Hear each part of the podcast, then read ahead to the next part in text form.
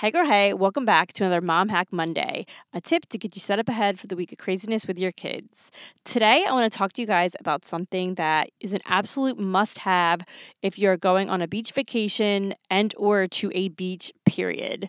And that is bringing a blow-up pool of whatever size you can fit in your bag with you. So go to Target, go to Walmart, get like a $10, $12 blow-up pool, throw it in your bag, blow it up when you get to your said location, and have your kids take the ocean water or hose and fill it up. But it will keep your kids busy for so much longer than not having this. So if you have like a toddler age, they will just sit in there and play with pool toys for hours if you have older kids like me and Keisha's nine year olds, they can use it, use the water in there to make like sandcastles or build stuff in the sand.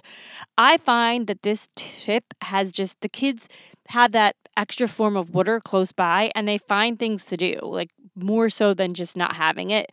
And it was really great when the kids were little because they would just sit in that for hours and be so happy. And then they had the sand. And honestly, for 10 bucks, you don't really care if sand gets in it because you're just going to throw it out at the end of the day anyway. And I think that is money well spent if we can keep the kids busy from saying mom, mom, mom every 20 seconds. I'm all in for that. So my big tip is if you're going on a beach vacation or you're going to the beach at all, bring a kiddie blow up pool with you of whatever size you're comfortable with that you can fit in your bag and blow that little puppy up at the pool, fill it up with water, and let your kids from I would say about age two to 10 have a good time with it. I hope this tip helps you and have an amazing week and tune in next Monday for Keisha's Mom Hack Monday. Cheers.